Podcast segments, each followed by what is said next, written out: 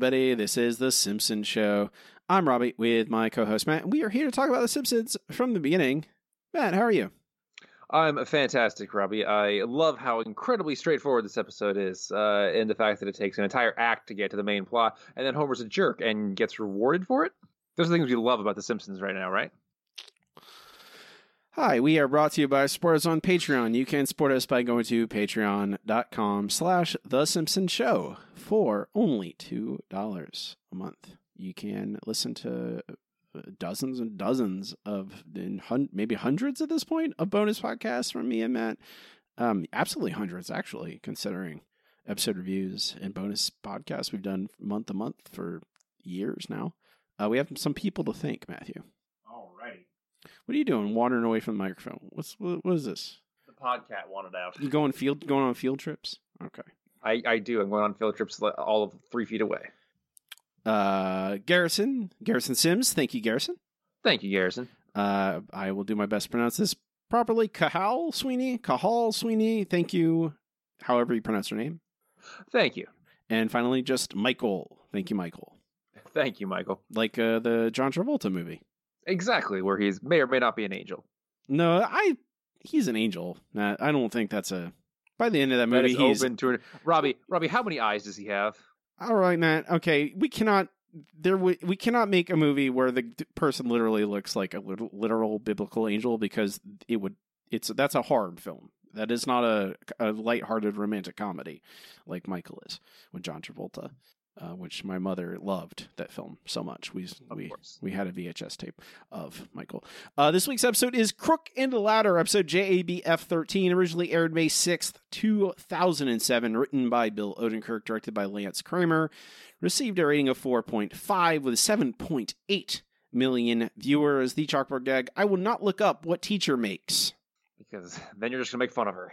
I was gonna, yeah, don't do that. One, uh, don't make fun of people, but you should absolutely share share your salary with with everyone. You, you let you know, don't let people bully you into not sharing your salaries.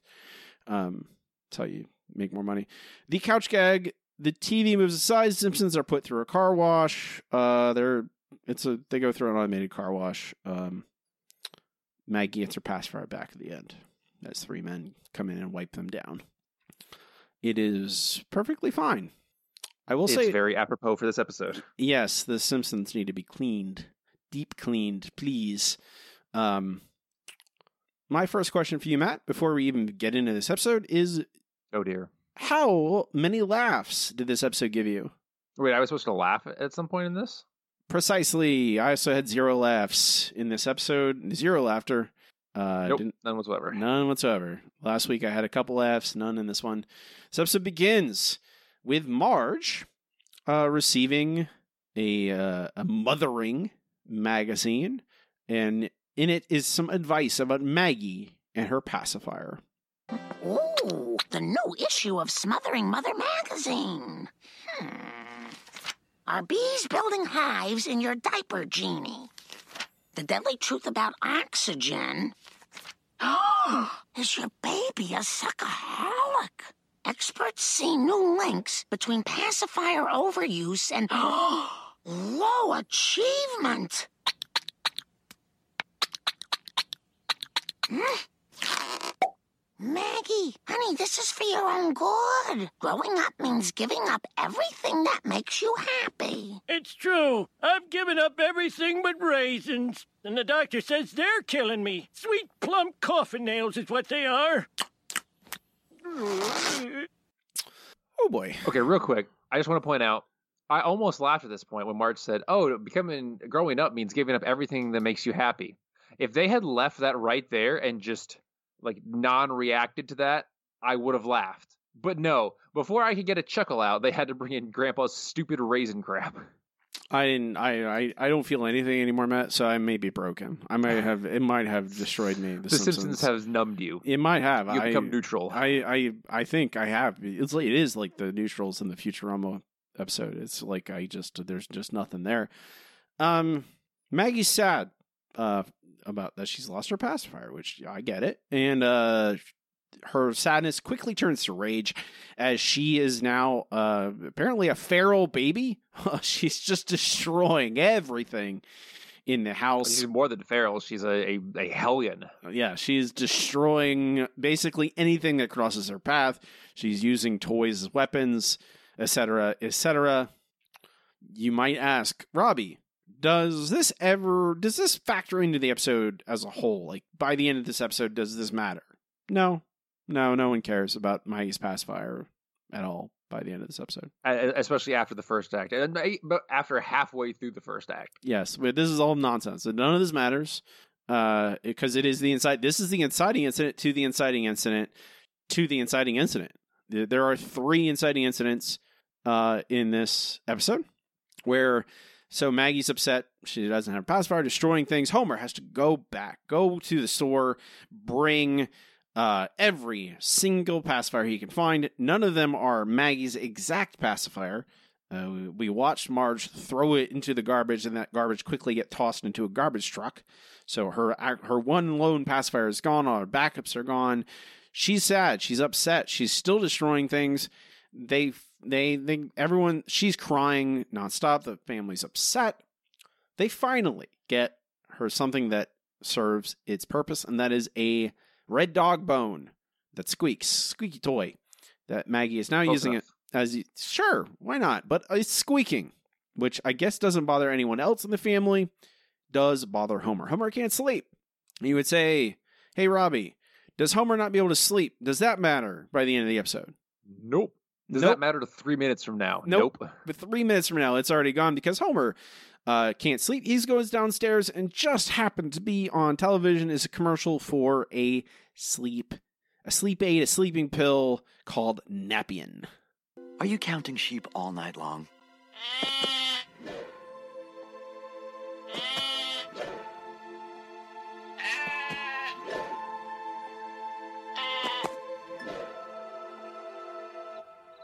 Mm-hmm. He needs help. Help from a drug. That help is here. Meet Nappien.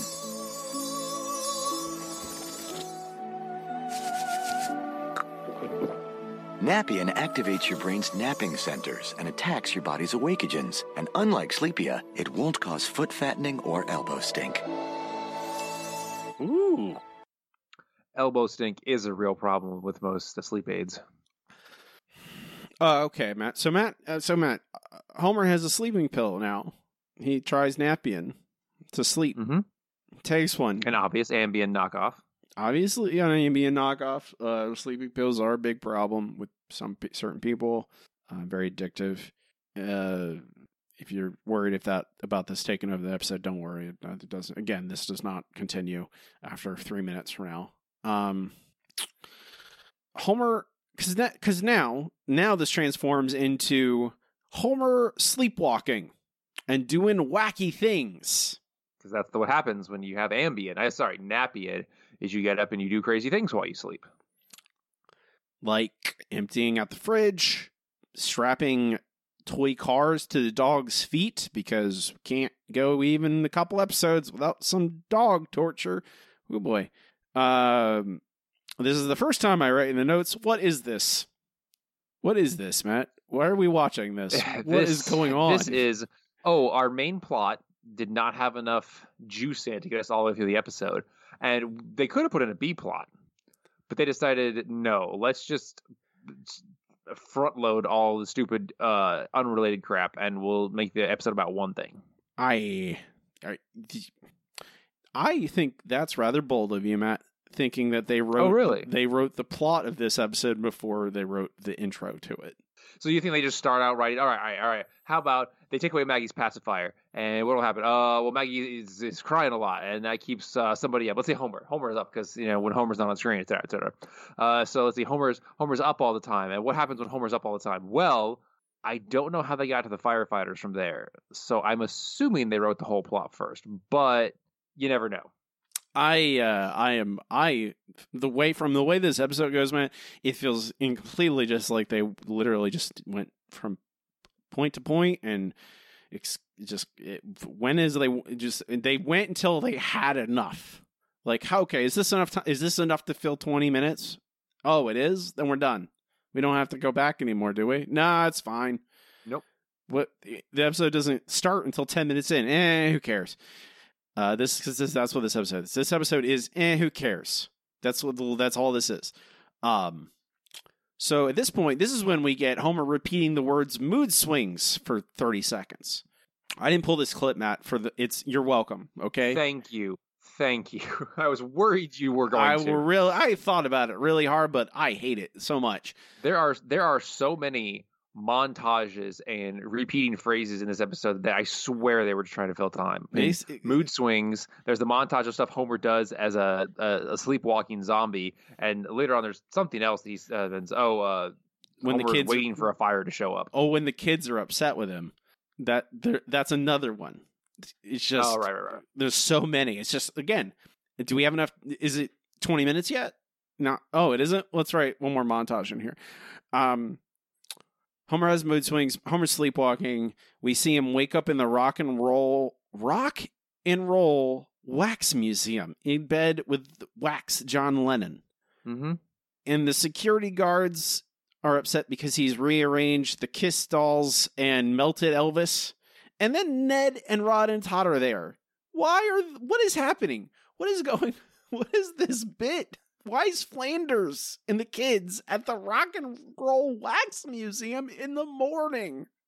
I mean, we recently found out that Flanders was a huge Beatles fan, uh, so I can see why this would upset him. Uh, but other than that, I have no idea. I it doesn't well again, none of this matters.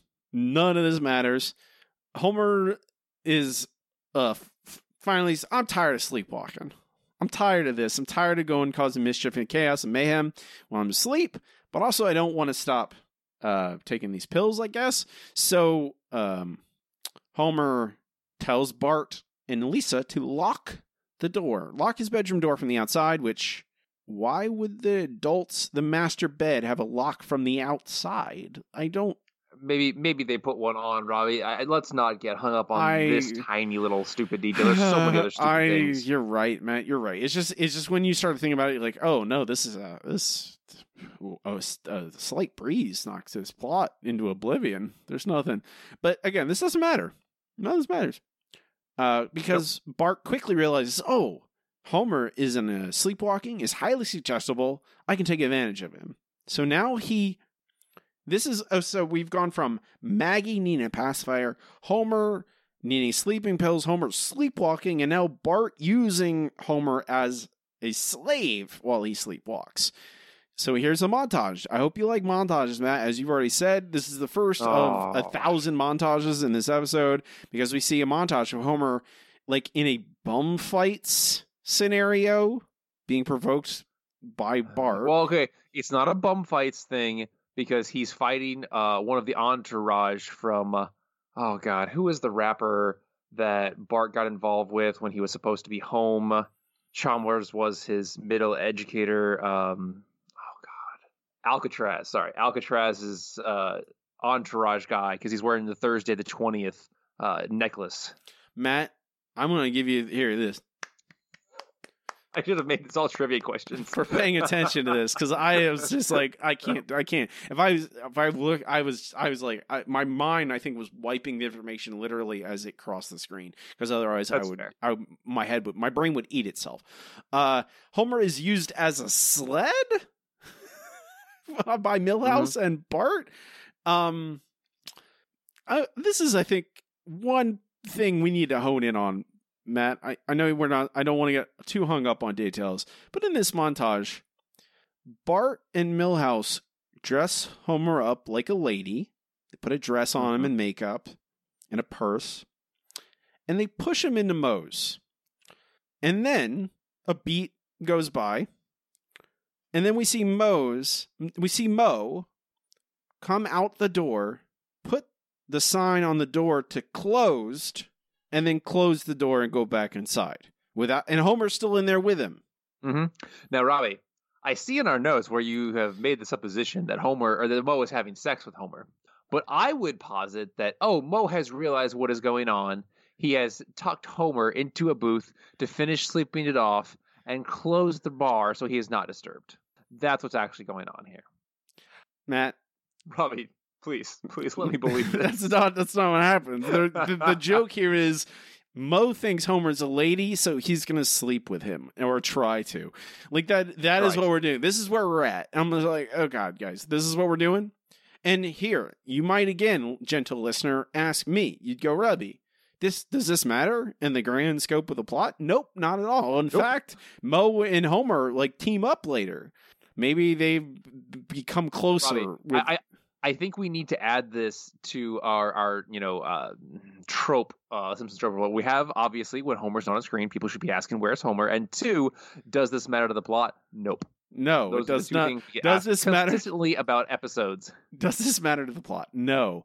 So Homer finally, th- and this is, I it feels like I don't know. It's not even. Te- it's about ten minutes into the episode. We're here where we're at right now.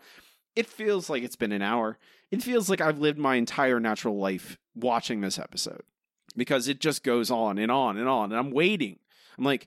This episode, I know this episode. I read the little brief synopsis last week. I go, this is an episode about firemen. Where's the firemen? Where's the volunteer firefighting? It finally. Well, Robbie, the secret is in the chili. Once the chili is introduced, then obviously the firefighters have to follow. I Matt Homer wakes up suddenly in the car. Finally, he's been um, apparently had sex with Moe. He's been used as a sled. Uh, his but this is the thing. He wakes up in the car driving, panics, crashes his car into the. Wait, Robbie, Robbie, how how did you say he what woke him up? I I'm pretty like doesn't like Bart accidentally snap his fingers or something? Like I don't even remember. No, no, no. I, w- I will clarify for you. Bart uses Homer's head to crack open a walnut, and that's what wakes him up.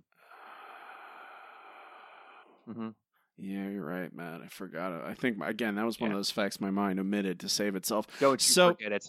I can't now. So yeah, Homer, but it's not the first walnut because Milhouse says the words, "I'm so full of walnut meat." I think he says nut meat. Just to make it even. Oh, that's better. You know, that's funnier because it makes you think of sex. Makes you think of sex stuff. Uh-huh. Isn't that really hilarious? This funny. this ten year old boy. So Homer crashes, crashes the car into the fire department. Uh, a lot of chaos. There, you Matt mentioned chili. That's what does the firefighters in. Don't you don't forget uh, because Homer crashes into the firehouse, knocks the chili off the stove, big pot of chili, just goes all over the floor. Uh, and he is flung out of the vehicle, uh, completely unharmed throughout all of this, of course. Uh, and uh, it catches his nostril on the bell striker uh, for the alarm bell, which causes the bell to go off, which causes the firemen to jump out of bed, get dressed, slide down the pole, uh, fall into the chili uh, because it's on the floor, so they're they're in the chili. They fall into it, get all over them, and then the fire dogs, the Dalmatians, attack them, and this puts all of them out of commission. Homer's fine though. We go to commercial at 10 minutes and 14 seconds. 10 minutes and 14 seconds. 10 And we're minutes. finally there, that's, Robbie. That's We're half the finally there. episode. Half the We episode is just nonsense. We're finally at the plot, uh, divided into two acts. So sweet, sweet commercials, of course. So it starts out uh, with Kent Brockman doing a news report on the city losing its fire department uh, and a horrible man uh, deservedly burning to death because he says the real problem is gay marriage. So uh, I hope no one saved him. So Springfield is now without a fire department. So they decide, hey, we're going to go with a volunteer fire department. Uh, and in the process, we see uh, four of beloved Springfield residents chip in. I feel kind of responsible. Maybe I should volunteer to be a fireman. Volunteer fireman. Count me in. Just call me Fireman Skinner. You know, I think I'll volunteer too. Why did you say two? Well, I assume I'm not the first one. It is with great pride that I turn over the safety of this city to the first four people who showed up. Mm-hmm. Your sense of civic duty and this pamphlet that came with a fire extinguisher are all the training you need or shall receive. Yeah! We're here to join the volunteer fire department. You're too late. Beat it. Lousy civilians. I wish I could burn them all. Easy there, Fire Chief Moe. So, yes, uh, it is now Moe, Homer, Apu, and Skinner. Hey, Matt. How they picked those four, who knows? Matt, I'm gonna hear this. I'm not gonna belabor this point because I could forever. Uh, it's always it's been a problem for season several seasons now. But especially since Al Jean took over and tried to take this episode, t- tried to take The Simpsons in a somewhat less crazy direction than Scully did, but you gotta give the characters reasons to do things. They should have. I mean, if you did that, Robbie, you couldn't have 10 minutes of uh, pacifiers and nap pills uh, because, you know, it is. then you also you'd have to think up those reasons, which is hard. Matt, I literally here. I literally this this just formed in my mind. Literally, I did not pre. I didn't think about this. Uh-huh. I thought about this just this exact second, and this thought came into my mind. I didn't think hard about it. I've been working on my own book all day up until this moment we recorded this. You have a fire, and it you have a group of guys that uh, are all affected by one fire. It destroys each of this fire destroys something that they care about. Each cure like Skinner could have a thing destroyed by the fire. Moe could have a thing destroyed by the fire. Apu, Homer, all of them have a thing destroyed by one fire. Uh, they, for whatever reason, the firemen are incapacitated. I'd make it a better reason than dogs bit them because they're covered in chili. But whatever, that I don't really care. I don't care. Like as long as it doesn't take ten minutes to get to it, I don't care what incapacitates. Oh, Robbie. Robbie. I mean, come on. You're going to tell me you're going to have one fire that burns down Moe's and the Kwik-E-Mart and Skinner's apartment and, I don't know, let's say Lard Lad of the nuclear power plant, and that leaves these gentlemen open to being volunteer firefighters? Uh, no, I wouldn't make it like just a single place that just happens to contain something they all cherish. Uh, Ah, okay. So we're going to say the Bowlarama. I it doesn't matter what it is, Matt. I'm just saying like the harder work is the figuring out the things, but it also would not still not take that long. Um, in fact, it would make it easier to write the rest of the episode. Like I've already said that before, but I'm just saying none of these people, none of these characters have motivation. It is like I cannot, I cannot outline this hard enough. This is the basic. This is creative writing 101 is giving your character motivation. It is the lowest level of writing advice is make sure your character wants something. If your characters want something for a reason, it will help you write. It'll make your writing better. They literally take 10 minutes to get to the plot, and then the first thing they do is completely ignore the lowest level of writing advice. And I am, I don't, I feel like this episode is it, like all these things are here to test me. Like, uh, give characters reasons for things. No, it doesn't happen this episode. There is nothing. Nah. No. That's too hard, Robbie. So, getting back to the actual episode, Homer, uh, now that he has been sworn in as a volunteer firefighter, is very excited. Uh, he spends a indeterminate amount of time all over the place uh, uh, in his fireman gear, in the shower, at the beach, uh, several other places, just waiting for that first fire to happen. Uh, of course, when it does, he doesn't understand what the fire, the alarm is, but you know, whatever. Uh, so, How does how long does fire- how long does this does this take, Matt? How long does it take for It's them? at least 30 seconds of a montage of Homer doing stupid stuff in his fire gear. He- he's always dressed like a fireman. Isn't that funny? It's hilarious. Yes, very absolutely hilarious. Moving on. Uh, the first fire they put out is at Luigi's, uh, where Luigi is extremely thankful and uh, offers them all they can eat, uh, which is probably a bad thing to offer Homer, but whatever. Uh, and then, okay, great, this is wonderful. It's, it's so great that these people are, are still thanking us. They give us this wonderful food. Uh, they then use the jaws of life to save Rainier Wolfcastle, who has crashed his truck or car or something. So he Wolfcastle gives them a whole bunch of his jackets from failed movies and they say thank you. The, this is wonderful you know uh, thank you so much for these jackets. It was nothing compared to saving your life but whatever. Uh, marge is impressed. Everyone is happy at this point. Then things start to go wrong. Uh, they save mr burns. Mr burns is on fire. Uh, they have the jump out of his front window uh, but then we get once again an incredibly stupid joke of mr burns is so light that he gets caught on the wind and electrocuted on power lines and then sees a shirt and tie and somehow that leads to him being electrocuted again. Yeah.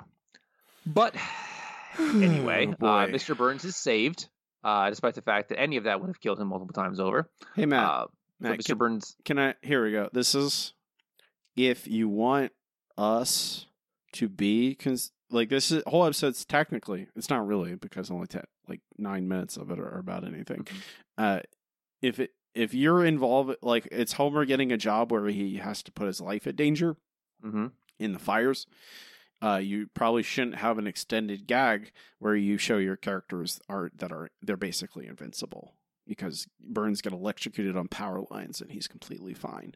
So it doesn't. And Homer gets thrown through a windshield. Yeah, it, un- it undercuts kind of your your whole thing. Like if you're going to have a lot of physical danger in an episode, you want to you want to be aware that you're going to have that in there. You want to heighten that tension, so you cut back on all the cartoon violence on an episode that is not precipitated on pres- precipitated on uh, cartoon violence, like on on physical danger as much. You can dial up your cartoon violence a little bit. You can make it a little bit more silly, but when you shouldn't, you shouldn't have a scene where Burns floats onto some power lines like some laundry.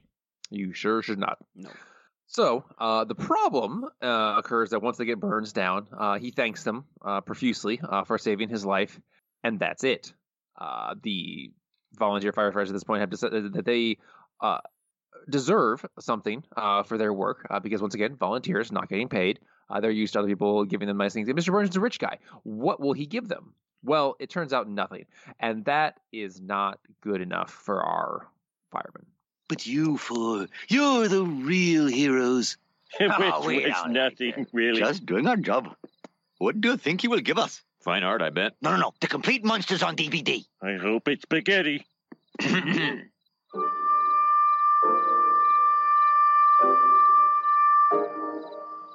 Thank you and goodbye. What? what? Huh? Ta-ta, toodaloo. Go back to your tenements, where the O'Briens live next to the Goldbergs, who rub elbows with the Antonellis, and the only thing you have in common is the squalor of your chamber pot. Oh, how I hate you! Bye-bye.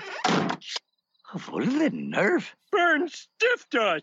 I can't believe he acted completely in character. Lousy Burns, so ungrateful. I hate him so much. Hold on a second, fellas. I don't like the looks of that flaming ember. I'd better blow it out. Ha ha ha. Hmm.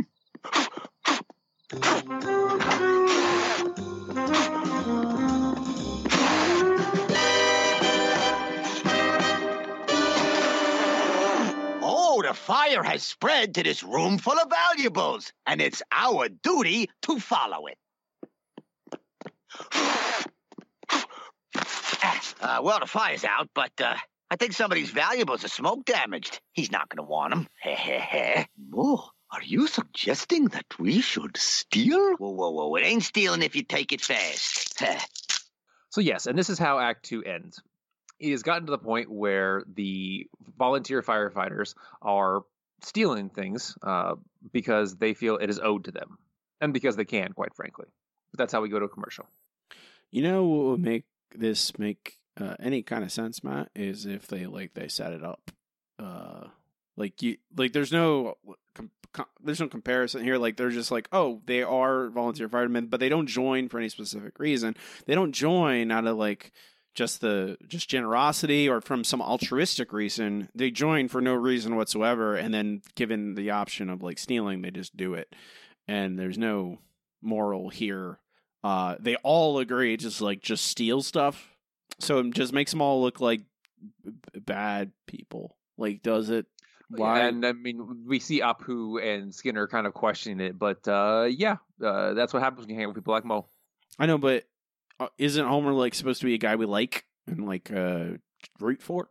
I mean, yes, but you know, the, he's not realistic if he's not stealing things. Everyone steals stuff. I was gonna say, like, remember the episode? There's, uh, it's, uh, I don't know if you've heard of it. It's called Homer versus Lisa and the Eighth Commandment. You heard? You remember that one, Matt?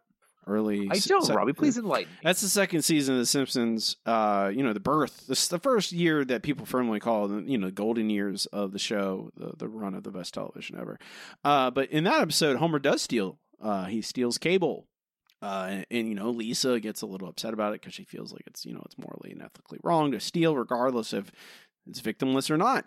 And um, you know, Homer does in fact steal cable in that episode, but uh and you as the audience don't necessarily hate him for it because you understand like oh well maybe you know they they give a good they do a really good job of like making it clear about why Homer does it and his justification for it and it's not a big thing you know it's 50 bucks and it's who cares if he steals from a big cable company things like that Uh, but then you see Lisa's side of the story, and you go like, "Oh, right. Well, he does try. He is trying to set a uh, set a, a standard for his children, and maybe shouldn't steal anything, even if it isn't necessarily morally justified, or blah blah blah. Like it has nuance and depth, uh, and it focuses mostly just on that on the the entire episode. Really, it focuses on stealing cable and the effects it has on the family, and I you empathize with both Lisa and Homer in that episode. You go, oh yeah, Homer, oh yeah, Lisa, okay, I get it, and then they work toward a, a solution to their problems,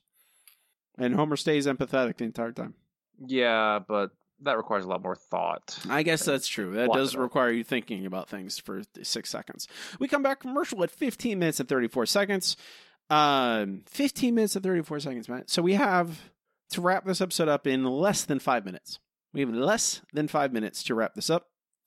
Well, if you throw out all sense of obligation and logic, you could absolutely do that. You're you're true. You're totally correct, Matt. Because that's what happens. Firemen, the firemen now are putting out a fire at Costington's, and they uh just steal a bunch of stuff from Costington's, uh, and in just loading it to the back of a truck. And Skinner has second thoughts.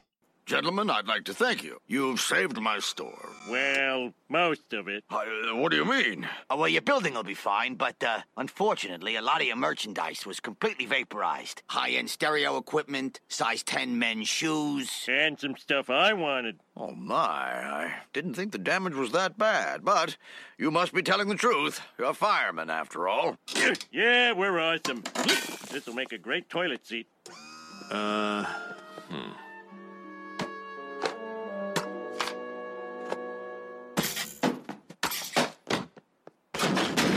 Uh, gentlemen, I'm, uh, I'm starting to wonder if we've crossed a line here. Just what are you getting at? Yeah, Hall Pass. You better not be thinking of ratting us out. It would be a shame if the next fire you fought was in hell. Okay, okay. I'll just look the other way. Hmm. You guys sure aren't making this easy. Wah, wah. Um, they're just straight up villains now, Matt. Well, yeah, you you have to show them fall so they can rise again, right? I mean, now this is 17 minutes in the episode. No, no, you don't have time anymore. You really don't have time for it. Um, so they, uh, we we get a scene with Skinner trying to talk Homer man to man in a in the in a fire truck, just just the two of them without Moe being there, and you this could be a really good opportunity because maybe Homer, away from the corrupting influence of Moe, you could talk some sense into him. Skinner could lull him into pull him onto his side, and then you could have a little dichotomy of like, oh well, Apu has already shown some reticence. You could have all three of them versus Moe. And get somewhere with a story, do something. But no, Homer just turns on the sirens in a really obnoxious scene. Because you know what I like listening to for 30 seconds? Sirens. Well, yeah, it's it's so fun because in the background you can see Skinner's mouth moving, but not hear him. So that's funny. But you get like occasional words like principle and honesty. Like you just get a word here and there, isn't that I like it seems like this where I go, do they hate us? Because this is like I'm very sensitive to loud noises and loud um, like sounds like that, but I don't think this is pleasant to anyone. No one likes hearing sirens for 30 seconds straight for no reason. I generally they're you sirens are that they sound that way so that people will pick up on them and notice them uh, because they're strange and okay. Um, family goes. The family's doing stuff. Matt, remember the family? They're they're around. That sounds vaguely familiar. Yeah, the rest of the family is in this episode. Uh, now again, I don't think we saw them really up until this point, but since before, uh, since Homer was a zombie slave to Bart. Remember that? Remember that? The bygone days of Mm, 12, vaguely 12 minutes ago? So the kids when they, they see Homer driving by in his fire truck, they want to go watch. Why do they want to do that? I don't know, but they asked to do that, and Marge says, "Sure, let's go watch Homer put out a fire." But instead, what happens is they catch Homer stealing. Hey guys, check out the radical free air generated by my stolen ionic breeze. Oh, bogus gizmo, grant me eternal life. Mom, is Dad stealing from people he's supposed to help? Uh, King of thieves, we worship you. he is stealing. Look at me, guys! I'm stealing five segways at once! And speaking of segways, I'm off to my next morally questionable activity. You're nothing but a diabolical master thief. The kind that haunts the slopes of San Moritz or the casinos of Monte Carlo. We're not thieves, we're scavengers, like the beautiful vulture or the heroic tapeworm, or America's sweetheart, the maggot. You should have seen the faces of your children when they caught you stealing. Kids, get in here and show your father the faces. Oh, oh, make them stop! You make them stop by doing the right thing. Um, this is 18. I looked. This is as I went. Oh, well, where are we? 18 minutes in this episode, we get this. This is like Mhm. the denouement you get like end of Act Two, middle of Act Two. If you're really audacious, Because now Homer has to spend time to, you know, fix this. yeah, Homer has to do the right thing, has to f- figure out a solution to his problem. Uh, but this is th- with like two and a half, three minutes to go in this episode. You're like, oh, uh, that's not gonna happen. So we just get, and to be fair, there's more filler because we just get a montage of the kids looking upset, literally for like a minute. Mhm. It's like a minute of this. So I, I think our total is now over about three minutes of montage in this episode. Oh, it's more than that, man. I I would wager it's more like four. Four would be my guess. I could. I could go back and measure, but then I have to watch this episode again. I'm not going to do that. So uh, now there's a fire in an apartment building, uh, and Homer has been guilted to doing the right thing, which is always the way you really want uh, your your protagonist to solve their problems. Is just have someone yell and nag him until he does the right thing not like out of some sort of inner realization that he needs to be a better person. No? Okay. So there's a fire in an apartment building. Uh, the fire volunteer fire firemen have to go there and try and save the day. Um, Moe tries to steal something. Homer tries to talk him out of it, and then a bunch of stuff happens. Oh, I can save you, but you have to let go of the clock. But it's been in my family for over 40 seconds. wait, wait, wait, wait, wait. What about Apu? Apu is dead. I was reincarnated as this cat. oh, you have just been Apu'd. My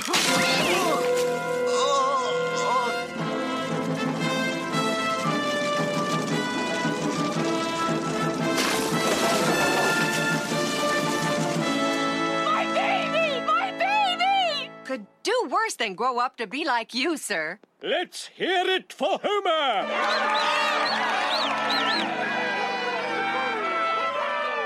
Daddy saved Apu and Moe. And believe me, we learned our lesson. What'd you do with all the loot? We sent it to Skid Row, where it would do the most good. Look at me. I'm the bum of the future. Mm-hmm. Yep. Yep. That's the end of the episode, guys. Uh, I do want to point out that the first credit you see is executive producer Al Jean. Thanks, Al. Really appreciate your contribution to society with this one. Um, I'll make this clear. Uh, the firemen, all we see at them in this apartment building is the literally like the lowest of things that like they don't save anyone. Like, hey, this hey, this is free. Free. This is easy. Again, this just popped in my head because uh, uh, it doesn't require a lot of hard thought. You have a scene here where you have you have to give a character choice. Make them choose and let that reflect how they've grown in an episode. And I don't care like we care I don't care about Moe. Like Moe's a scumbag. That is established. Have Homer make a choice where he sees loot and he sees something to save a child, a person, a pet. It could be anything. And Homer goes, I gotta. s- Homer looks between the two, goes for the thing, the, for the person, for the pet, for the child, runs out with him. The thing that he could have stolen is is destroyed, or maybe Moe gets it. Who cares? And it shows that, and like, sure, this episode would still be bad, but at least it shows, like, hey, Homer has learned. Homer has reflected, become a better man. No, he just doesn't. He just makes sure that Moe doesn't steal a clock, and does literally nothing. They we see no firefighting. They we watch an apartment building burn down, and then the crowd cheers for them. Why? Why is the crowd Who cheer? knows, Robbie? Who knows? Okay, that's the end of this episode. Uh, this episode's bad, Matt. It's very, very bad. We'll rank it at the end of the show. Robbie, is this episode, I don't know, possibly broken? No, you were right the first time with that quick fix idea. Let's see. Quick fix, quick fix. Ah. Uh, yes, of course. Like, there's nothing here. Uh, like, I don't like. What do I like, Matt? Like, I am just getting tired of it. Honestly, I'm gonna be very frank. I'm getting tired of this. Like, oh, I'm supposed to like.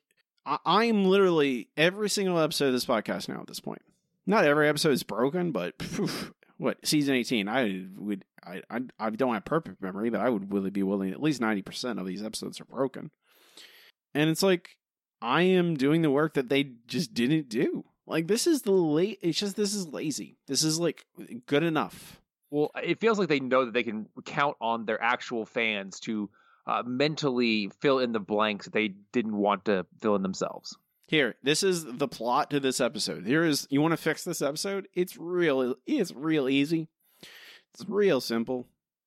If you want to follow the follow the the the, the very rough pattern that this episode lays down is one, you don't need 14 inciting incidents.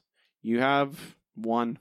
Uh, and it's, and it's probably I would the inciting incident should be the setup to how these four different dudes got a valuable thing in a specific location that then burns down.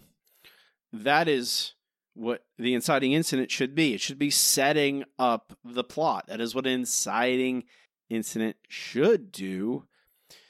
So that's all it like and you want to pick these four you can pick any four characters. Homer is one of them, but any three other adult males in Springfield could do it. It doesn't need to be these three others. I would not put Moe in there, but who cares? It could be any of them. Uh, they all lose something. They all become volunteer firemen. Um, they realize that oh wait, they they start out doing it for the right reasons where they, you know, they're told they should be told point blank, this is not a paid position. This is a volunteer position. You don't get any money with this. And they go, I don't care. I don't want to, and I don't want anyone to lose something like I lost something. And that you have to, you have to set up this stuff. You have to spend time. You see them spending time as the good, as good, as good firemen, doing it for the right reason, saving people's lives. And then they don't get anything in return. They don't get anything in return. All they get is, oh yeah, you're a hero. Clap, clap, clap, clap, clap. But no money, no payment. Yes, they get adulation, and then maybe maybe even they they start to have money problems because they're not getting paid. Yes, you could say, well, oh well, I this is taking me off my work. This is I've had to take time off of work to do this volunteer fighting, firefighting, and oh, you have a, a little a cut to Marge going frowning as she opens the bill and saying, Homer, we're we haven't are you going to go back and work the you know your nuclear plant job? And he's like well no we need firemen. We don't have any firemen. The city can't blah blah blah. And then you give them the opportunity like oh well no one you give them a situation where well no one gets hurt if they take this stuff. Oh there's a big pile of money in this burning building. Well if they don't take it it'll just burn up. Slippery slope. Then eventually they get worse and worse and worse. They start stealing just straight up stealing. And you see the descent, you see the slide down in the morals. And then you have the moment where they realize that maybe it's maybe in hey have lisa go well how do we get this money if it's a volunteer position? And homer goes well i mean i it was going to get lost anyway. Like him trying to defend it and him like you see the realization in homer's eyes. Lisa goes oh dad she's disappointed. She's upset you don't have Marge just yelling the the theme of the episode out loud. You don't have Mar you don't have a supercut of just sad disappointed faces. You have a quiet moment focusing on Homer going, "Oh man, she's right. I this isn't I I shouldn't do that. That I went too far." Like and then you have the penultimate scene. You have the ultimate scene. You have the them going to another fire and you have the clear choice Do we take something or do we save people or do we just save the bill? Like, again, there's a lot of leeway here. It's like this is not complicated, but you can add in wacky hijinks. You can add in like you give these guys a clubhouse at a fire station and let them ha- have like fun like nights, you know, guys' nights where they do dumb stuff together.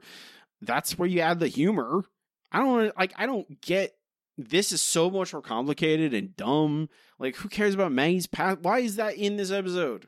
Why on earth, once you figure out the meat of the episode, you go, oh, this is the important stuff. Let's get this as quickly as possible. Let's. Why do we need ten minutes of inciting incidents? Who boy? Fantastic question, Robbie. I don't know the answer. That's how you fix could answer. That's how you fix the episode. It's not complicated. Uh, free ideas, guys. Free. This is free ideas. You don't have to join our Patreon, Simpsons writers, to get these ideas, but we would love if you did. Uh, we can move on to our next segment. It's time for comments from the news group. Okay, here we are. Alt.nerd.obsessive. Comments News Group is where I ask our patrons on patreon.com slash The Simpsons Show to leave their reviews, their thoughts about an episode, and I'll read on the air. First from Tim. Who boy? Let's just say when I thought about where this would rank, I compared it with the prior episode, Boys of Bummer. In that, the, the viewer can at least feel a bit sorry for Bart, can and can can't feel sorry for anybody in Crook and Ladder, and everyone is both mean and a complete moron. Going down a bit further, Little Big Girl is the third worst of all time, you say? Let's compare the 1871 Chicago Fire parody featuring Cletus's cow kicking over Atlanta versus Fireman Slippy and Chili. The season certainly has this obsession with weirdly caused fires, don't you think? Chicago Fire parody is at least cartoonishly funny. This puts Crooks and Ladders in slot number 373. Sheesh. Ooh, Tim, you're harsh. Although, I don't know. At this point, it's, I just feel nothing, so it's hard for me to warrant what's good, what's bad. Uh, next from We'll Hoffa, never know. We'll never know. Next from Hoffa, I liked it. Pretty funny stuff here. It's certainly one of the top entries for season 18. Call me crazy, but I'll take a C minus after last week's F. Hoffa, I'm not going to call you crazy. I will say that you are alone on this one. I am not joining you anywhere near. I would not. I would. I think you're being very generous calling this a C minus. From Derek, jerk ass Homer acts like a jerk, gets off scot free. Ah, that winning formula that makes up the best episodes.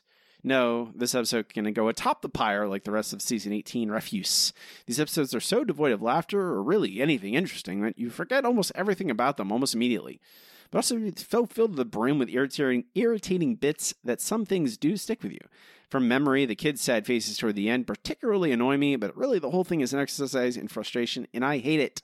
Uh, from Lauren, I absolutely hated this episode. I'm assuming it came out around the beginning of the opioid, opioid epidemic, so the joke about 80% of people being on pills was offensive and in poor taste. Why drug use or addiction is supposed to be funny is beyond me.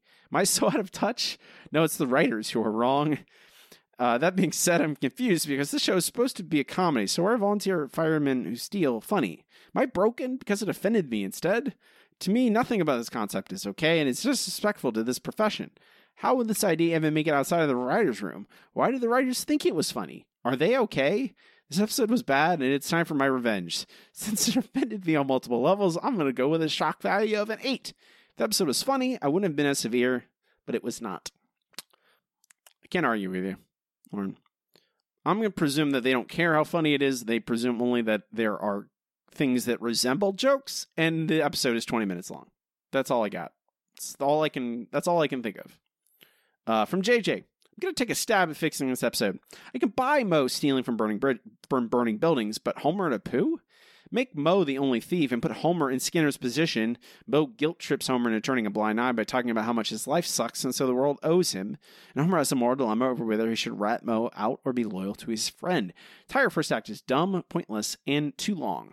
Getting Homer to being a fireman doesn't have to be this convoluted. Maybe you spend the first act focusing on Moe, establishing how terrible his life is, so we better understand his bitterness and motivation for stealing. Make this a Moe and Homer episode. We have a nice bedroom scene towards the end where Homer confides in Marge about his internal conflict and guilt over what Moe is doing. Marge convinces him to tell the truth. Anywhere Moe- Homer confronts Moe, then has to rescue him wouldn't even need to be changed. See, I here first. Mm-hmm. See, there we go. A little bit of. I'll give you a little bit of Yeah. applause, JJ. Thank you for for stepping in here. Entirely different from what I proposed, but still entirely acceptable. There's a thousand different ways you can come at this and make a decent episode, but they didn't do any of those things. Uh, from Benjamin, the assignment was taking the longest road to get the get to the plot, they would win awards for this effort. Unfortunately, the assignment is to make a good episode of The Simpsons, and they have failed. Ooh, ouch. Yeah, too many detours to things that do not matter, and very few laughs. It was pretty average.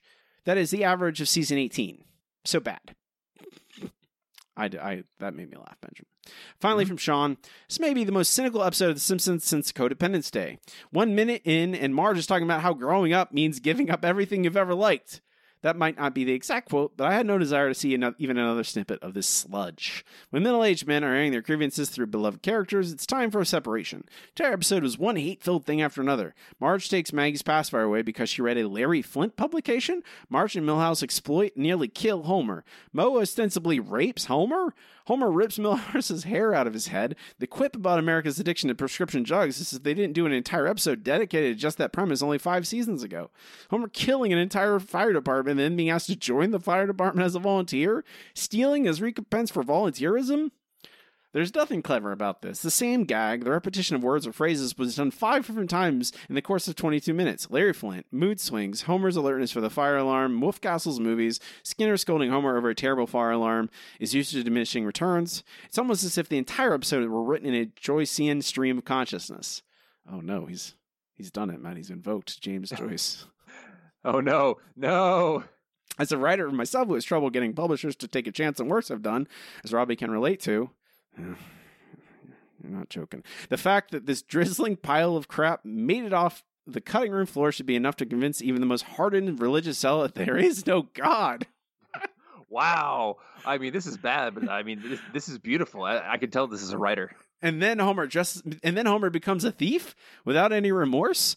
Remember back in season 12 when Homer dressed up as a panda to pervert, pervert himself in front of Mr. Burns? A fairly average bad episode, this, but at least there were consequences. Homer lost the respect of his family over the course of the episode. And aside from panda rape, I'm sensing a theme. There were there was real pathos to his decisions. This is masochistic, sadistic, and perhaps most importantly, wholly unfunny. This is one of the worst episodes I've ever seen. I'm in bed with side effects from the COVID booster. Get vaxxed, everyone. And this made me feel worse. Thanks, Al Jean. Oh, thank you, Sean. We we very much appreciated that. That is that is especially eloquent after this episode. PS projected ranking number three seventy three, but only by a hair. We'll see where it goes. Whew. Yeah, I'm. It's okay, Robbie. Now we're officially done with the episode. No, we're Uh, not. We don't have to talk about this episode anymore. We got to talk about other terrible things. No, Oh, okay. We got to rank it. We gotta you know. rank it, man. That's later on. Uh, we can move on to our next segment. It's time for listener question of the week. Let's try one more number. Yellow. KBBL's gonna give me something stupid. Well, hot dog. We have a wiener. Yellow. Our listener question of the week this week is: What is your favorite sports moment? Matt, I want, I want, I want joy. I want joy and enthusiasm. Okay. All right, I will try not to fall asleep while reading M- these. I, you're- will follow, I will know you love. best. I know you love sports. So please take it away. I will try not to hate on the teams that I absolutely hate for no particular reason. All right, first up from Andy. Mine's a collection of memories. I have a friend I've known since seventh grade. We are both now 41. For the past 13 years, we do biennial baseball trips. The highlight was the year we hit up Wrigley and Fenway. Since we are both busy with work and family, this is a great time for us to spend time together. See, now that's a good sports memory. Uh, from Casey, the time Bobby Boucher showed up at halftime and the Mud Dogs won the Bourbon Bowl. Thank you, Casey. That's wonderful. All right. Uh, from Lauren, uh, this one was easy for me, but my answer is long, so Matt, I give you permission to paraphrase. I will never, Lauren. Uh, I was the, it was the uh, 2008 Summer Olympics and the four-man swimming relay in particular. My brother and I were watching it, and my parents were asleep. Since my parents' house seems to contain paper walls, we had to stay quiet. This was a big race for two reasons: one, Phelps, and two, the French were saying they were going to smash the U.S. The U.S. led with uh, the first two swimmers, but fell behind to the French during the third leg. With swimmer number four, Jason Lezak, who was half a body behind the French, it appeared as though we were going to come in second. Lisak started gaining at the last second, pulled ahead, and won the race. My brother and I literally were quietly jumping up and down and noiselessly screaming while hugging. Why we were so excited, I don't remember. Maybe it was due to good old fashioned nationalism, or the contagious excitement from the announcers, or the fact that we were generally competitive. It was and remains the best Olympic moment I personally have ever seen. This race continues to be a moment that stays with me to this day, mostly because I shared it with my brother. Well, that's very sweet, Lauren. Uh, from Hava, Game Six of the 2011 World Series. Bottom of the ninth, and the Cardinals are down by one to the Rangers. With two outs and down to his last strike, David Freese hits a three-bagger to send the game into extra innings. Then, in the bottom of the 11th, Freese comes up again and hits a walk-off solo shot to win the game and force a Game Seven, which the Cardinals win. The Cardinals won the World Series after barely making the playoffs as a wild card, and then they run the table. Amazing. Uh, from Tim. It was October 29th, 2014, Game 7 of the World Series. A lot of baseball in here. Uh, the Giants took a 3 2 lead to the bottom of the ninth at Kansas City. With two out, Alex Gordon hit a liner that bounced between outfielders Gregor Blanco and Juan Perez like a pinball, resulting in a triple. With the championships of baseball world on the line, Madison Bumgarner. You guys are making this out these names, I swear to God. Ma- okay, wait. Madison how, Matt, Matt, Bumgarner. Matt, Matt, Matt, how dare you besmirch the fine name of Madison Bumgarner? Oh my God! Yeah, how dare I? Bumgarner, right, he was a good, he was a good Bumgarner- pitcher. Bumgarner was a good I'm pitcher. sure. He was. Uh huh. He, he, he- this person got Salvador Perez to hit a pop up to third baseman Pablo Sandoval in foul territory. Sandoval grabbed it easily, then unnecessarily fell backwards onto his ass. Three championships in five years, not half bad. All right. Uh, from Benjamin, the Kansas City Chiefs winning the Super Bowl. I never thought it would happen living in the Kansas City area uh, during it was so fun. Fireworks all around after they won. My work gave everyone the day off for the parade as well. Wow, that is very generous. Uh, from Matt, I'm I'm from Cleveland, and I'm sure Robbie knows what we've been through. We've been losing so much of most of my 31 years on this planet, and you, imagine I picked the 2016 Cavs championship. For me, a memory that will live in my mind forever is the Browns beating the Steelers in the playoffs in 2020. I won't get into the details, but the score doesn't even describe the amount of pride I had in my city that night. Super Bowl, Super Browns. Uh, from Brandon. Uh, Team USA beating the Soviets in the Olympics in 1980. It wasn't like anyone thought we had an outside chance. Well, obviously, communism fails in sports. I think we've proven that over and over. I. That's not. That's not absolute. That's absolutely not true. Miracle on Ice was is a great, is a is a tremendous, tremendous sports uh, moment. Just because, like, I don't think it's as a new new newer fan to hockey. That is not. It's not like da- calling it David and Goliath does not give it justice. Like the Soviets were a super team. This is before they caught you know any Russian players were played in the NHL. All these players were are some of the all time best hockey players of all time that never really got tested against the U.S. players or Canadian players because they just couldn't cross over. But the Soviet team should have wiped the floor with the U.S., but they didn't. They won. The U.S. won. It was great. Woo! All right. Uh, from Albert, uh, the Winter Olympics 1998 in Nagano, Japan. For the first time in history, NHL took a break so the players could represent their own countries in the ice hockey tournament, meaning the strongest national hockey teams possible met at this tournament. The Czech Republic, one of the biggest outsiders, won the gold medal, beating USA in the quarterfinals, Team Canada in the semifinals, and Russia in the final. This has become one of the few positive events in modern Czech history, and any Czech over 30 can tell you exactly where they were and what they were doing when this was happening. Uh, from Derek, uh, my favorite sports moment, favorite spelled wrong. Thank you, Derek. in, term, in television shows is definitely the one with the football from Friends. I'm an absolute nut job who exercises like crazy every day, but for some reason I've never been into team sports, so sports-based episodes of TV shows tend not to do anything for me. Even Homer at the bat flies kind of over my head. Uh, but that Friends episode is so accessible, even if you don't know anything about American football. It's just a ridiculous, stupid good time, just slightly better than the Boys of Homer. Slightly. Oh dear God. Whew. Okay. I threw it. I you're really I- stretching my sarcasm vein there. Well, I threw in. I threw some of these non uh, non technically sports related things just to help you, Matt. I appreciate that, Robbie. I really You're- do. You're welcome. Uh, from at yes, I would Kent. Open wide for some soccer. Seeing my team Charlton beat Sunderland at Wembley with the last kick of the game to be promoted was such a special day. Limbs went everywhere. Couldn't script it better. Limbs went everywhere. That sounds dangerous.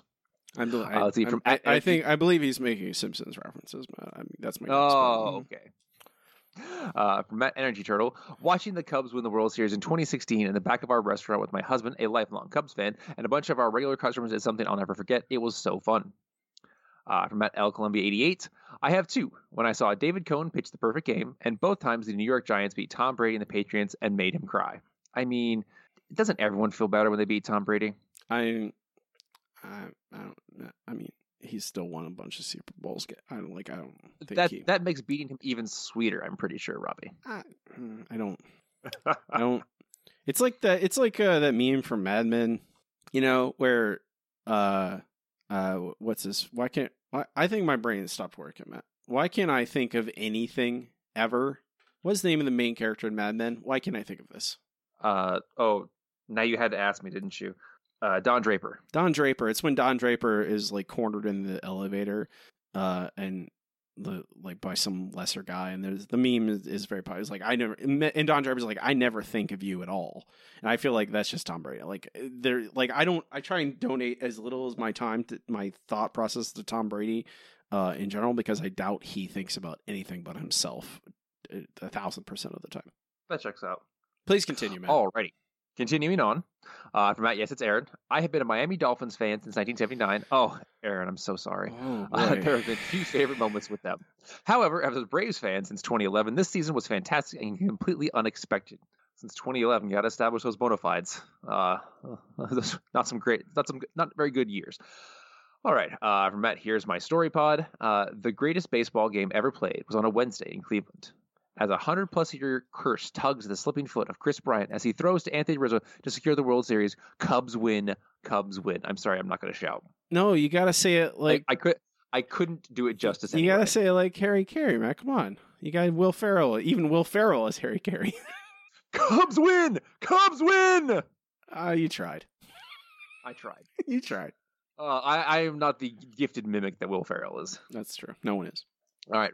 Uh, from at Hippie200, when my football, soccer for you Americans team, Arsenal, won the Premier League title at our bitter rivals, Tottenham Hotspur. what the hell, British people? Uh, stadium in 2004. I was only 13 at the time, but I will never, ever forget that moment. Oh dear. Okay. Okay. Uh, from at D12 Connor, Sebastian Vettel, I guess, winning his first championship in 2010. That radio message was fantastic. Okay, Matt. Here, wait, wait. Pause. Uh huh.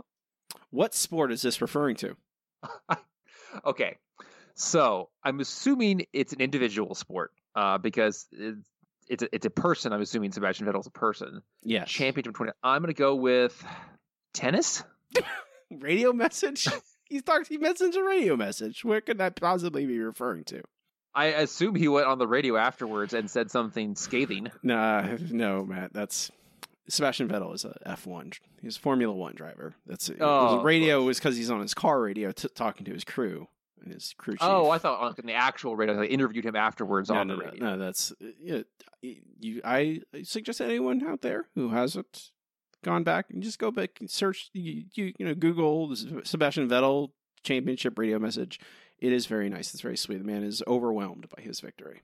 Well, good for him. I want to hear Matt. This is a this one I save for last because it is so dramatic, and Mitch clearly spent a lot. he- This is like twelve tweets Mitch did this with. Okay, so I want you to Wow. give Thank this you, one- Mitch. We give appreciate your dedication. give this one some some justice.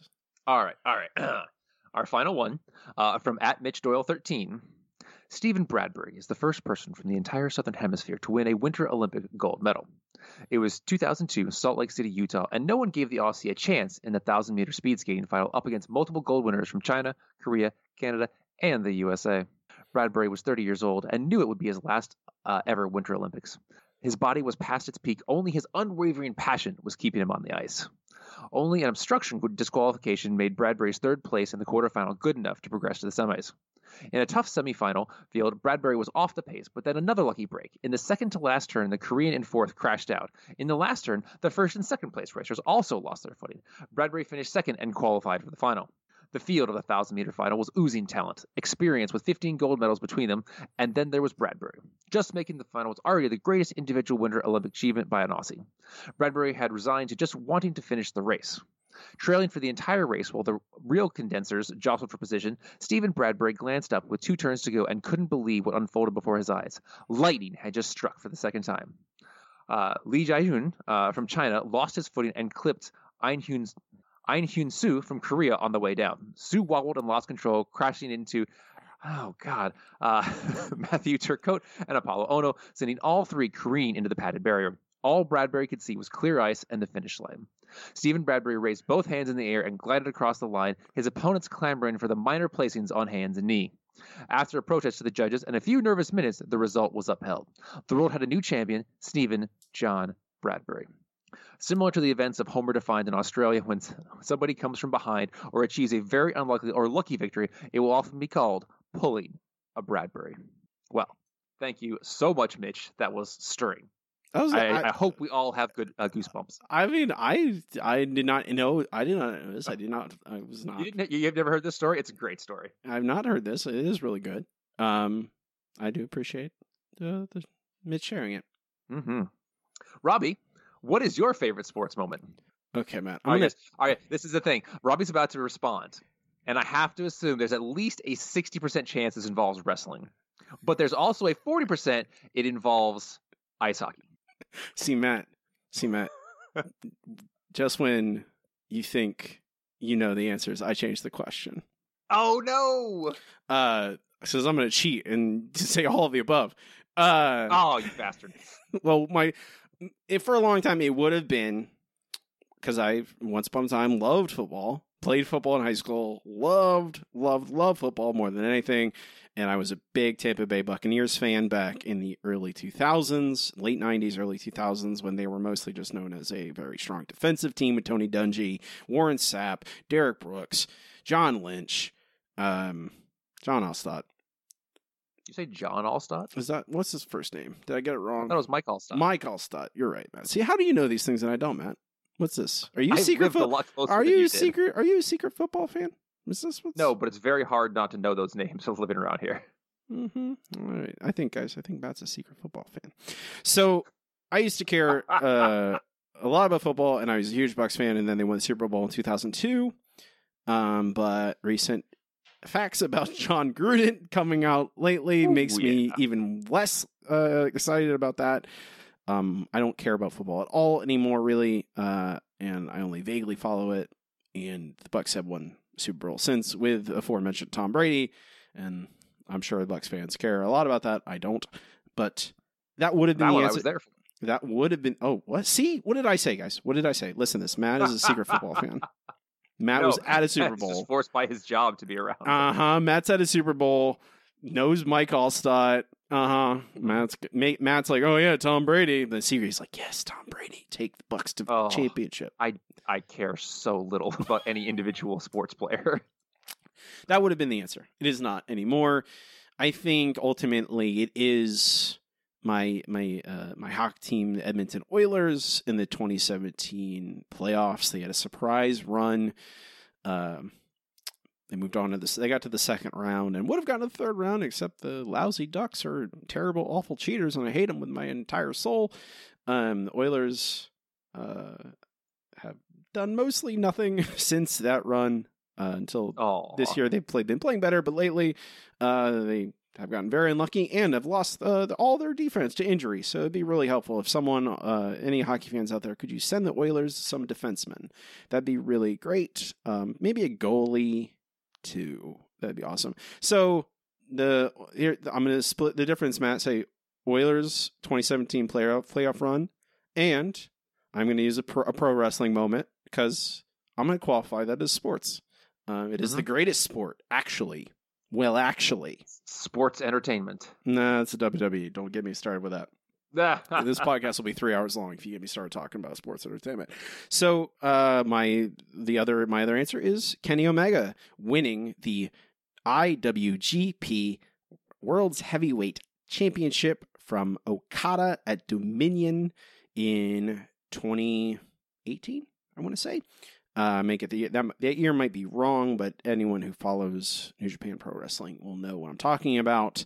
Uh, it is a hour over an hour long two out of three falls match ending okada's incredible run as champion crowning kenny omega as the world's champion as with the most prestigious belt in pro wrestling until they uh, ruined it recently but i was i got i woke up at five in the morning to watch that match wow. uh, because it was in Japan at at nighttime. Uh, and I literally I cried after I watched it. I, I it pulled that much emotion from me. Um, it's just an incredible match, still the best match I've ever seen in my life. Um, and the fact that New Japan treats pro wrestling very similar to sport, they shoot it like a sport, they talk about it like it's sport. They don't do the WWE stuff. Um, now Kenny's in AEW. I love AEW, but there's still no moment that rivals that to me. Mostly just because I, it, I don't know, probably because I was up at five in the morning and delirious. Uh, Matt, what is your answer? I'm really excited about this. I mean, I if I can't use fictional sports moments, I I, I don't really have one. I, I I just don't care. Um, You don't care about any of them, Matt? no, that I just if I'm not involved in a sport, I don't know why I would care. Empathy, Matt. I don't. Do I need to explain empathy to you? No, and I get that. I just I don't know why I would empathize with other people in that way. I mean, like I empathize with other people and what's happening to them when I know them, uh, but I don't You also don't- don't know anybody who plays sports. You know someone who plays sports, Matt.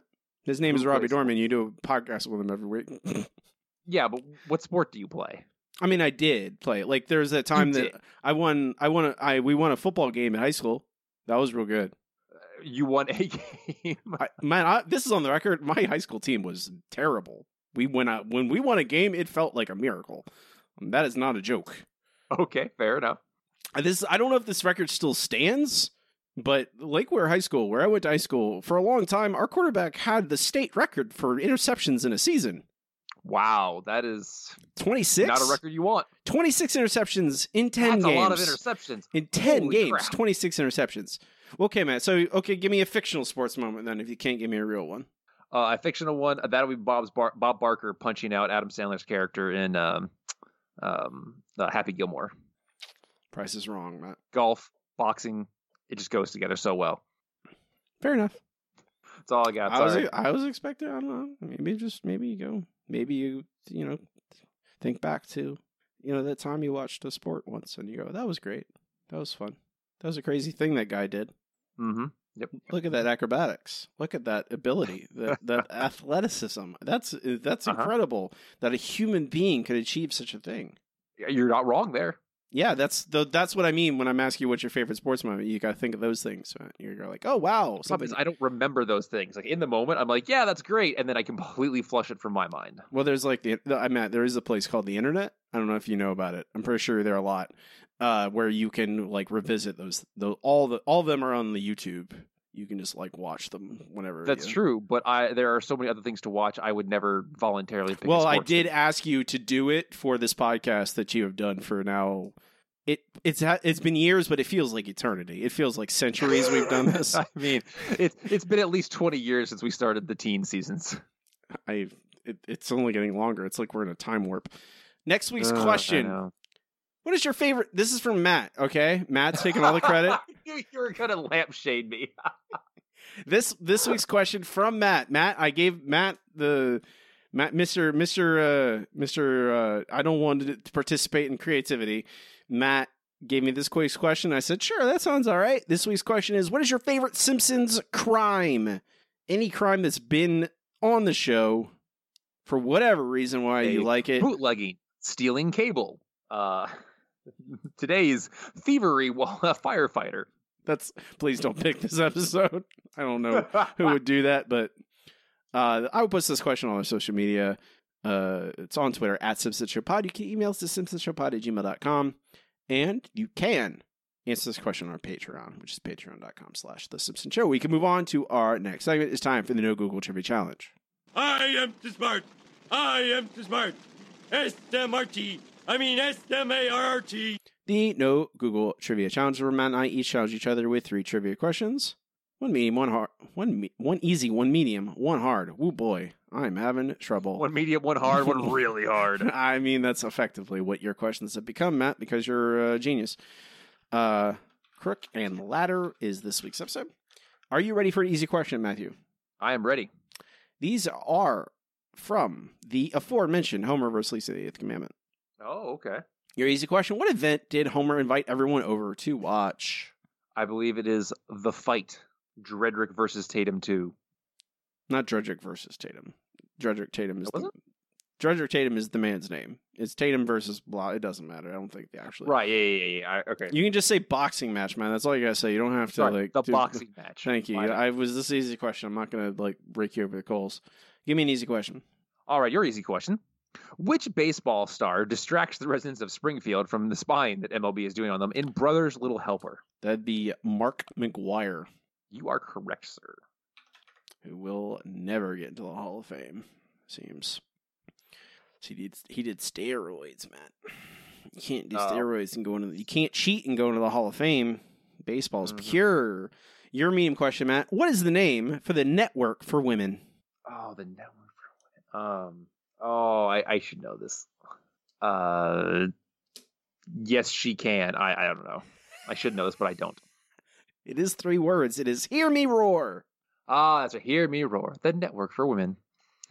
All right, your medium question. What are the two most important firefighting tools according to Principal Skinner? Uh, um, is this a trick question? He doesn't say actual tools. He says like characteristics of a person. I can neither confirm nor deny. Okay, I'll say wit and bravery. I'm sorry, it is prevention and the sand bucket. So the one characteristic. and That's both. I got it. actual That's thing. that's not a bad gag. That's not a bad gag. All right, Right? your your hard question, Matt. How much? I might have asked you this question before. I don't care. How much does Poopsie the Clown cost? I want both the MSRP and the sale price. Oh God, I I'm pretty sure you have not asked me this actually. Okay. Oh, okay. All right. Uh, Poopsie the Clown costs um one twenty nine ninety nine is the retail per MSRP, and it is down to two payments of nineteen ninety nine.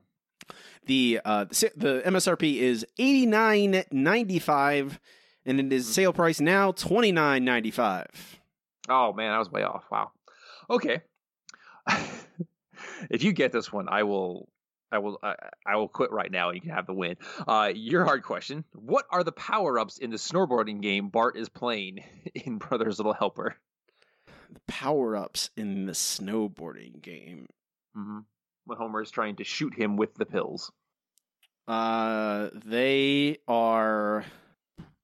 Are you asking for like what they like the what the icons are? What they visually what they are like on in the game? Uh, no, they are said. I don't believe you get to see them because it's a very Ah. pixelated game. Okay, I get it. Um, then you he gets, um, I'll say it's a a whoa and a uh maximum uh what's the word snowboarders snowboarders maximum powder. I love your delivery on that, just so you know. Uh, but it's actually extra gloves and mushrooms. Of of course, yeah, that makes sense. Of course, yeah. okay. All right, still has a uh, six point lead on me. Uh, that's not good enough. I need to do better. Need to. I need to break. I need to close that gap. We're probably gonna have a, a special guest come within the next few episodes. Oh no. To help. You know, inevitably it does not help. So help isn't heavy sneer quotes. Uh, that's it for the trivia challenge today. We can move on to our last segment. The segment we end every single episode with. is time for best episode ever. Best episode ever. Best episode ever is a part of the show where Matt and I rank the episodes categor- categorically, so we watch them chronologically, eventually compiling a list of every episode ever and how good they are. Hmm, Crook and Ladder. All right, Robbie. I think the real question is what's dumber, this or manatees? It's a tough question, I know. Think about it. Take your time. I don't think it's those. I don't think it's that far down, Matt. I mean, it's it's bad. Oh, okay. I don't think it's that far down. Uh, because this is this is not too far. Like I think this is worse than Boys of Bummer at number Okay. three sixty two. We just watched it. I would rather watch Boys of Bummer again than watch this again because Boys of Bummer made me laugh a couple times. This does nothing for me. It is empty. It is meaningless. It doesn't, though, however, have really terrible, like, offensive stuff in it. There's no transphobia in it. There's no homophobia in it. There's no terrible misogyny or racism, uh, which I don't want that to be really a metric to how I judge Simpsons episodes, but here we are. I think it is literally right below our last episode. I, I think Bart Man Banger is worse. Bart Okay. Mangle Banner is worse than this. And I think Boys of Bummer is better by hair. Where I would slide this in directly under our last episode. I that that's a good spot. I was actually thinking, I'm like, I feel like this is right around Boys of Bummer, but I feel like it's it's definitely worse than regarding Margie. But uh, yeah, yeah, I, I'm right there with you. I don't want to. I and please, I want to make this very clear. At no point am I calling any of these episodes good. Not even close. No, Just better than worse. They're yeah, they're slightly they there's an, an edge. They ha- they edge out another episode does not mean they're good episodes. They're still awful. Um, this is another episode that's below the frying game, below the scream pillar, which is another episode I can uh, poke at Andrew about because he still thinks Ah. the scream pillars. And I literally I texted he texted me today. He's like he says, I hope that for every episode you rank below the frying game, you have to spend an extra day with the scream it pillar. Ooh. And I replied, That's where I'm at, Andrew. I'm at the place where I'm starting to like the Scream a Pillar. That's where the Simpsons have put me, Matt. That's where we're at. That is that is that is rough, but uh, you know I'm I'm right there with you. That's Andrew uh, the, uh, of the theandrewblog.net online. He does some great writing for lots of different places. You can follow him on Twitter at the Andrew Blog. giving you a free plug, Andrew, for me referencing your well written insult text to me about the Screaming Pillar. Uh, I think it's only it's only worth the trade. We're not done though, Matt. We have one more thing to do before we go. One more question to answer, and that question is: Do we shoot this episode out of the cannon? The cannon!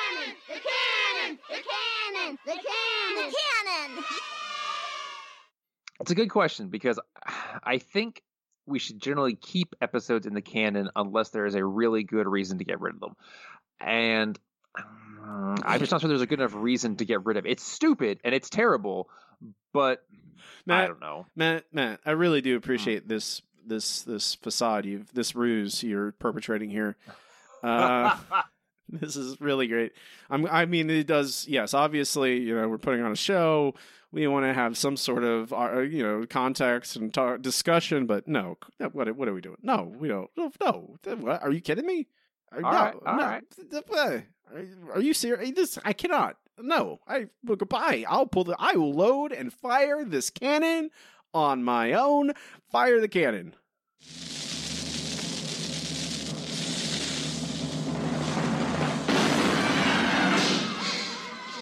Homer being an a, un, terrible, unrepentant thief is enough to keep it out of the canon to me.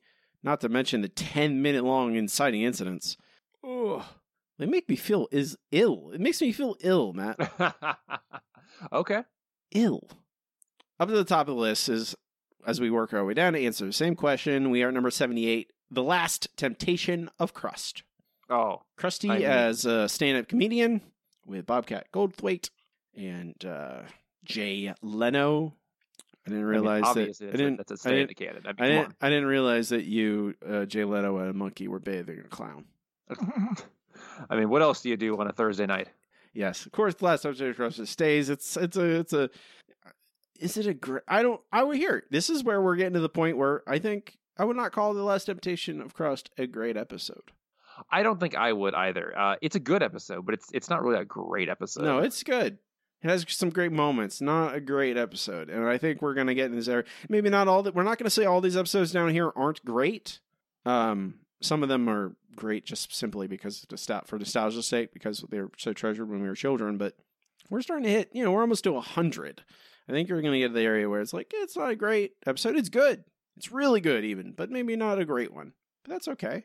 Still, I'd rather watch it a thousand times before I watch this episode ever again. Uh, you can find this list Oh, at our, yeah. you can find this list at our website, uh, simpsonshow.com, which has links to everything we do on the internet, Twitter, our RSS feed, and a link to our Patreon. We would love for you to help us out there. Our next episode, Matt. Oh, Uh oh. this episode is "Stop or My Dog Will Shoot." Oh no. This episode heavily features Rudy Giuliani. Oh God, why? I, huh? So we're gonna get this is a Little Helper episode that just happens to guest star Rudy Giuliani. I hate it. Can't wait for it next week. I mean, Homer Homer has mentioned Rudy Giuliani before, so you know, obviously someone on the writing staff is a fan. he has, and I don't know. We're gonna have to listen to him next week, Matt. Can't wait for that. Love it. So so good. My I hate. Um, that'll do it for us today. I am uh, Robbie Robbie Dorman. That is my name. I am on Twitter as my name, Robbie at Robbie Dorman. I am my website is my name. It is RobbieDorman.com. It has links to all the things I do online to my to my uh, other podcasts and links to purchase my horror novels. My newest novel, What Dwells Beneath the Waves, is out now. It is Carl Hiaasen meets H.P. Lovecraft trying to stop a eldritch cultist Florida man from destroying the world. Uh, go check it out. Great for Who with Kindle Unlimited. I've also started a writing focused YouTube channel. Uh, go check that out. You search YouTube for my name, you'll find it. Uh, it's all on my all my social on my Twitter too. I have links to it there. Please go subscribe. It helps me out. I need to get 100 subscribers, and then I can change the stupid. I don't have to have a random string of numbers and letters to be my domain anymore. Um, also, it's good writing advice. I'm pretty smart about this writing stuff. If you guys have listened to the show for any length of time, it's obviously I'm a writing genius. Clearly, Obviously. obviously. Matt does not participate in social media. You will not find him. Uh, that is true. Uh, I spend all of my time playing with kittens, which I am sadly without at the moment because it turns out cats don't like to reproduce in the uh, winter. Who knew? Uh, but you can check out past adorable kittens at Kitten Turns, K I T T I N T E R N S, on Instagram, where you can see the adorable kittens that have now all been adopted, and hopefully someday more baby kittens that you will fall in love with and could possibly adopt yourselves if you're in the Central Florida area. I'm Robbie, And I'm Matt. and keep watching this episodes. Shh.